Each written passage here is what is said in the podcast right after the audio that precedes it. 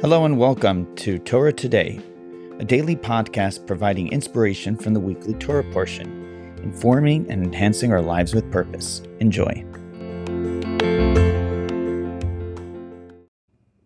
This podcast is dedicated to our brothers and sisters in the land of Israel and around the world, and to the success of the IDF Tzahal in their holy work. We live in a society where people ascribe value to things that don't necessarily inherently deserve that kind of worship or worship at all. And through popularity and conformity, these institutions, these ideas become sacrosanct. They become a religion and devotion is expected to them. And if not, one is considered a pariah living outside of normative civilization. Well, in today's reading, the sixth reading of this week's Parsha Mishpatim, the Torah tells us that we are to tear down these monuments. You shall not prostrate yourself before their gods, you shall not worship them, you shall not follow their practices. Okay don't do this. And then it gives us a, com- a, a command, a directive, positive mitzvah. You shall tear them down and shatter their monuments. What's it referring to?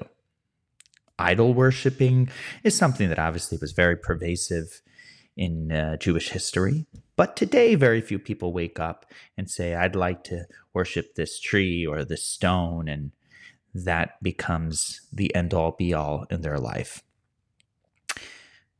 there are other things, many other things popularity, right? Money, status, power. These are the new idols of today. And make no mistake, worshiping them, sacrificing everything to accomplish and achieve that status, that power, that popularity is akin to worshiping a stone or a tree.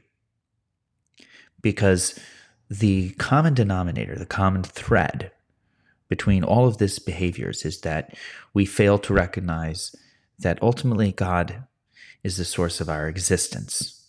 And we should be doing everything in our power not to further our own existence and but rather to accomplish and fulfill the mission for which God has placed us here.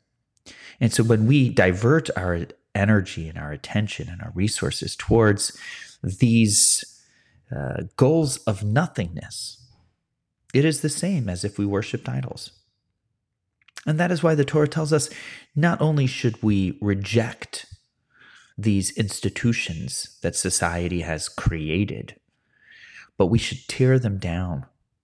We need to make it our mission to tell the world what is of true value, where our priorities need to be, where our focus should be directed, and that anything less is a waste of our time.